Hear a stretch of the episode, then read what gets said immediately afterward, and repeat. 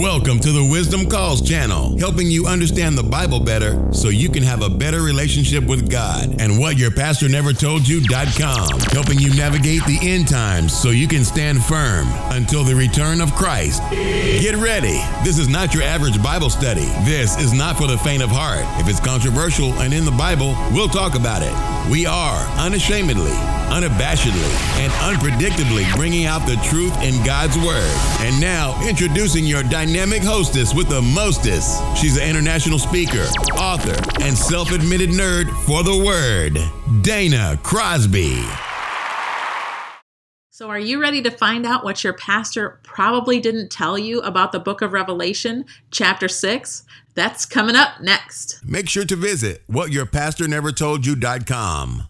Hey, everybody, this is Dana with the Wisdom Calls channel, helping you to understand the Bible better so that you can have a better relationship with God. Welcome to Bible study today. If you haven't yet, if you're new here, consider subscribing down below because we do videos approximately three times a week, and you are not going to want to miss out a, of a single video from our prophecy series. Right now, we are in the middle of our prophecy series, and we are, and I just want to thank you guys for making this series so wildly popular. It's so exciting to me that you guys love the book of Revelation and the prophets as much as I do. I sure enjoy bringing this content to you guys. Before we go ahead and get started, we're going to just cover real quickly our ground rules. Number one, um, we are probably going to ag- disagree on some of these subjects as we go through the book of Revelation, and that is fine. I don't care so much if you disagree with me, but what I really want is that we remain humble and teachable to the Word of God, that we don't have the ideas of man, that we are not holding on to the ideas of man. Um, these fairy tales that men have created, but instead that we are holding firm to the Word of God because the book of Revelation was given, as Jesus told us, it was given so that we could understand the things that are about to soon take place. We need to know this stuff, or God would not have given it to us. So it behooves us to study it, and also the Bible tells us that we receive a blessing for studying it. The one who reads the words aloud, as well as the one who hears the words, we all receive a blessing for studying this book. With that being said, I'm going to continue to love and respect you, even if you disagree with me, even when you disagree with me on certain issues within the book of Revelation. I ask the same thing love and respect from you towards me. Um, but I do think that I know, I know from the scriptures that iron sharpens iron. So if you have found something in the scriptures different than what I have found, go ahead and cite the scripture reference down below. We would all like to benefit from that. And I will also cite scripture references to you because I do not want the opinions of man. I only want what the Word of God has to say.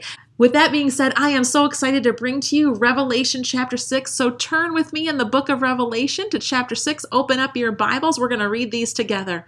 As we saw earlier, we've got John who is up in heaven receiving a vision from the Lord. Earlier on in chapter 5, we saw this amazing vision of the throne of God and this scroll with six seals on it that the Father was holding. And they were looking all over heaven and earth to find one who was worthy to open the scroll, to remove the seals on the scroll, and only one was found who was worthy, and it was the Lamb of God, who is also the Lion, the Messiah, as we know, from the tribe of Judah. So we're going to see what happens here in chapter 6, verse 1.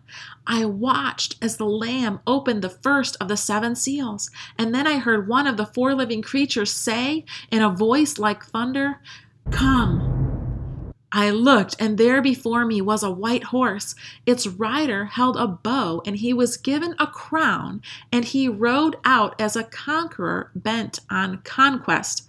So we see here at the peeling back of the first seal, we have a rider going out on a horse, on a white horse and this rider has a weapon. This rider has a bow. And now I've heard some people say that it matters that this bow did not have arrows with it. I don't think that's the case here. I think that there's a reason that he was given a bow is that he is out been given weapons of warfare, and it says that he rode out as a conqueror bent on conquest. So he's going out to conquer. And so to me, this is a rider of war. And um, that may or may not agree with things that you have heard before about that, but um, that is what I believe is indicated by these symbols. As well, he was given a crown, meaning he had authority and rulership. So someone who has authority and rulership that is going out to conquer other kingdoms kingdoms. When the Lamb opened the second seal, I heard the voice of the living creature say, Come.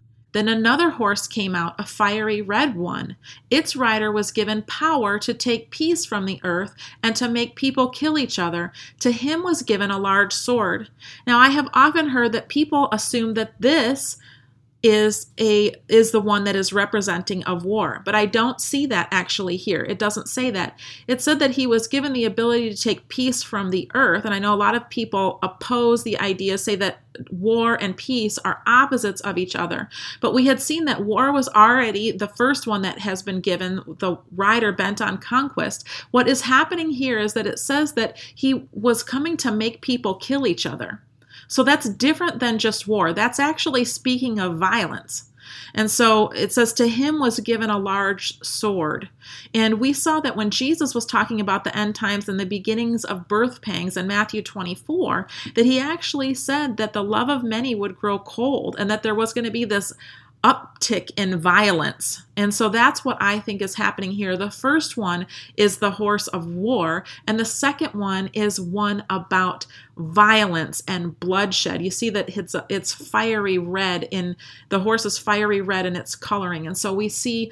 Um, I, I think that this is just talking about bloodshed and violence in general, not within the confines of a conquering situation like war is. You may disagree with me, and that's completely fine, but that's my understanding of it here. In verse 5, it says, When the Lamb opened the third seal, I heard the third living creature say, Come. I looked, and there before me was a black horse. Its rider was holding a pair of scales in its hands. And I heard what sounded like the voice among the four living creatures saying, two pounds of wheat for a day's wages, and six pounds of barley for a day's wages, and do not damage the oil and the wine. So, the visual image that we're getting here is a scale. So, like what you would weigh something on. So, maybe you've seen the image um, like of Justice holding her scales, where on the one hand you've got you know the the tipping scales that are there. And so that would have been commonplace in the old days. Or like when we go to the grocery store and you are buying vegetables and you have to put them on the scale to be weighed and then you find out how much you owe for those things how much it costs based on the weight. And that's basically what's happening here is they're showing that wheat and barley, so the main building blocks for bread and things like that, are actually going to become very expensive. Instead of bread being very cheap, bread is going to be very expensive. And so this leads one to believe that there is going to be some type of a famine, um, a shortage of food, especially in the wheat and grain department. But it says, do not damage the oil and the wine. And so that's saying that the grapes are going to continue to be plentiful. The oil, you know, the olive oil, that is going to continue to be plentiful. Those things are not going to be affected, but it is going to affect main food sources such as barley and wheat. So that's what the third rider represents on his horse is a type of food shortage um, and the expense of food. When the lamb opened the fourth seal, I heard the voice of the fourth living creature say, Come. I looked, and there before me was a pale horse. Its rider was named Death, and Hades was following close behind him. They were given power over a fourth of the earth to kill by sword, famine, and plague, and by the wild beasts of the earth. And so we're seeing that there's going to be a lot more death that's going to be happening. And you see that the rider's name itself is death, and Hades is following close behind him. That they are going there's going to be killings by the sword, by famine, by plagues, and by the wild beasts of the earth. So in a way, this kind of encapsulates some of what we already saw about the war and the killings and the violence. We saw about the famine, and then now in this last one, plagues and the wild beasts of the earth. So we see that death is going to increase with these seals. When he opened the fifth seal, I saw under the altar the souls of those who had been slain because of the word of God and because of the testimony they had maintained. They called out in a loud voice, How long, sovereign Lord, holy and true, until you judge the inhabitants of the earth and avenge our blood? Then each of them was given a white robe, and they were told to wait a little longer until the full number of their fellow servants, their brothers and sisters, were killed just as they had been. So, this is another one of those scriptures that really flies in the face of the pre tribulation idea or notion. Now, I know that many pre tribulation people will say, well, the rapture happened before all of this, but these are people that came to faith after the rapture happened. Unfortunately, there isn't scriptural evidence that people are coming to faith during this season. In fact, as we continue to read throughout the book of Revelation, over and over it says that the people of earth continue to rebel against God despite all of these things that happen. It doesn't talk about mass conversions that are happening. And when we look at what Jesus said in Matthew 24 in terms of the chronology of his return, his returns happens after these things that that is that are listed and it also happens after them in the book of Revelation. So we see just a couple of the many scripture references that show that believers will be here during this season. And look at what they're told here. So it says he sees these souls underneath the altar but it doesn't leave us in question about who the souls are. It says, Those who are slain because of the word of God and the testimony that they maintained. And Jesus told the disciples in Matthew 24, He said that you are going to be persecuted and hated and killed because of me. So, not because of some other reason, but because of Him. So, followers in Jesus are going to be killed. My question for you is Are you prepared for that? Are you, are your children, are your grandchildren, if you have grandchildren, prepared for the fact that they may have to face persecution? Persecution, and even death for the name of Christ. And are they ready for this? And this is why I think it's so important that we study this. Jesus wanted us to be warned ahead of time so that we wouldn't fall away during this season. And notice he says here, How long, sovereign Lord, holy and true, until you judge the inhabitants of the earth on our blood? In other words, when is your wrath going to be poured out? When is your judgment going to be poured out? So, up until now, it obviously hasn't been poured out, or they would have been saying, Yay, God, thanks for avenging our blood. Thanks for executing justice on the earth. But that's not what they're saying here. He's saying, How long until you finally do it? And, it says, To each of them, they were given a white robe, and they were told to wait a little while longer until what? Until the full number of their fellow servants, their brothers and sisters, were killed just as they had been. So there will be many who die in the faith during this time. Are you preparing yourself? Are you preparing your kids for this? Because there's going to be a great reward for those who persevere until the end.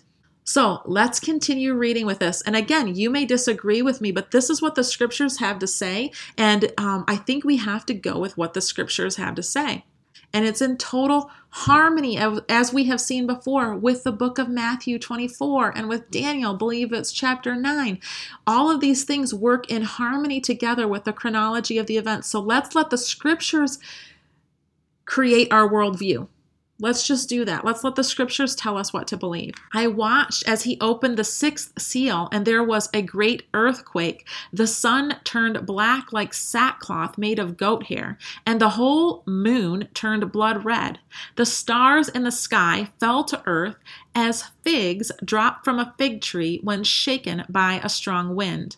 The heavens receded like a scroll being rolled up, and every mountain and island was removed from its place. And I want to pause here just briefly because this sign is a significant sign.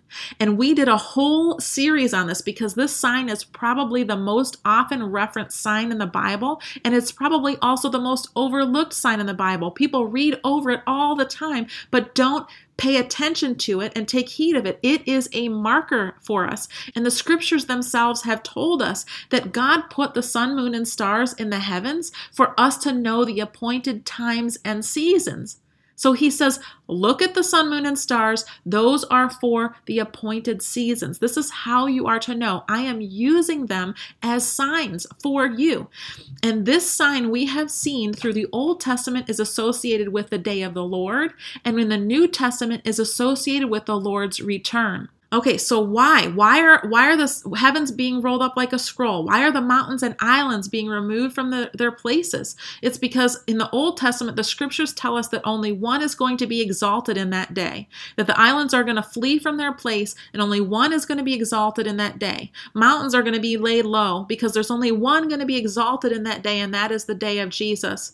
And this flies in the face of people that want to believe that Jesus comes back in an invisible way to take his church in an invisible way. Because Jesus said from the very beginning, even the angel said from the very beginning, when Jesus went up into heaven, he said, just like this, this is how it's going to look when he comes back. And Jesus said, don't don't believe different people when they tell you other stories of that Jesus is here, Jesus is over there, or that even he came already. He's saying, when I return, it's going to come like lightning from one end of the heavens to the other, visible to all in power and great glory. That's what's going to happen when the Lord returns, and no one will mistake it. There were those who mistake that mistook it, that did not understand the times when he came the first time, but when he comes the next time, no one will mistake it. There will be no denying it when Jesus comes the next time. And watch what happens here, folks. Verse 15 The kings of the earth, the princes, the generals, the rich and the mighty, and everyone else, both slave and free, hid in the caves and among the rocks and the mountains. And they called to the mountains and to the rocks, Fall on us and hide us from the face of him who sits on the throne and from the what? From the wrath of the Lamb. For the great day of their wrath has come, and who can withstand it? So, we don't have to guess as to when the wrath of God happens. We saw in in the previous seals, the previous five seals, even up until the fifth seal, the martyrs for their faith were saying, God, when is your judgment going to come? And he said, wait a little while longer until the full number of martyrs is going to come in.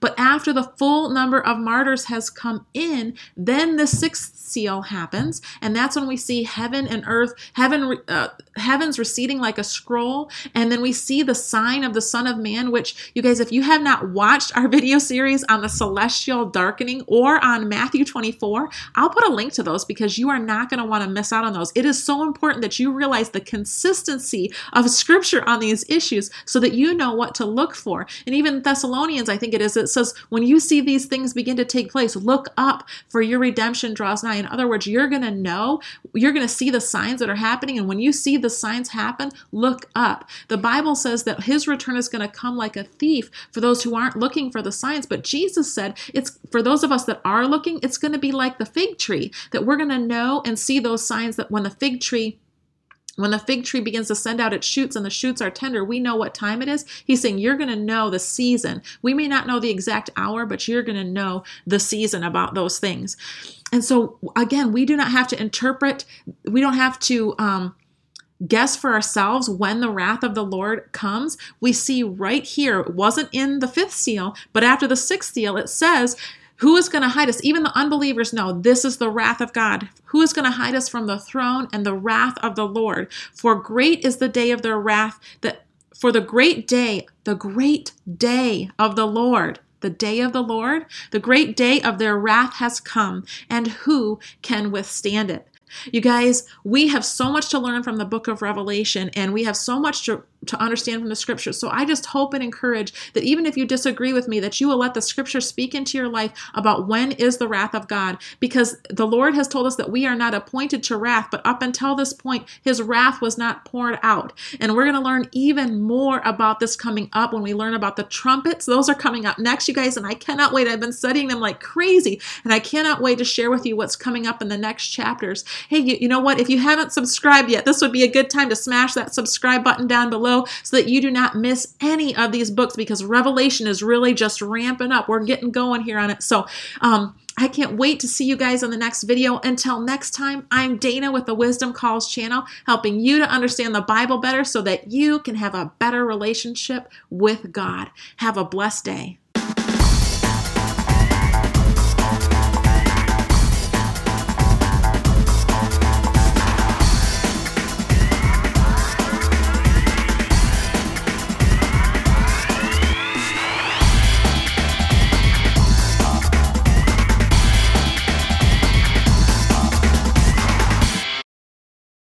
Thank you for listening to the Wisdom Calls podcast. For more exclusive content, visit whatyourpastornevertoldyou.com. Sign up for emails and get updates. Also, there you'll find our Facebook, Twitter, Instagram, and YouTube channels. Thanks for listening and join us next time.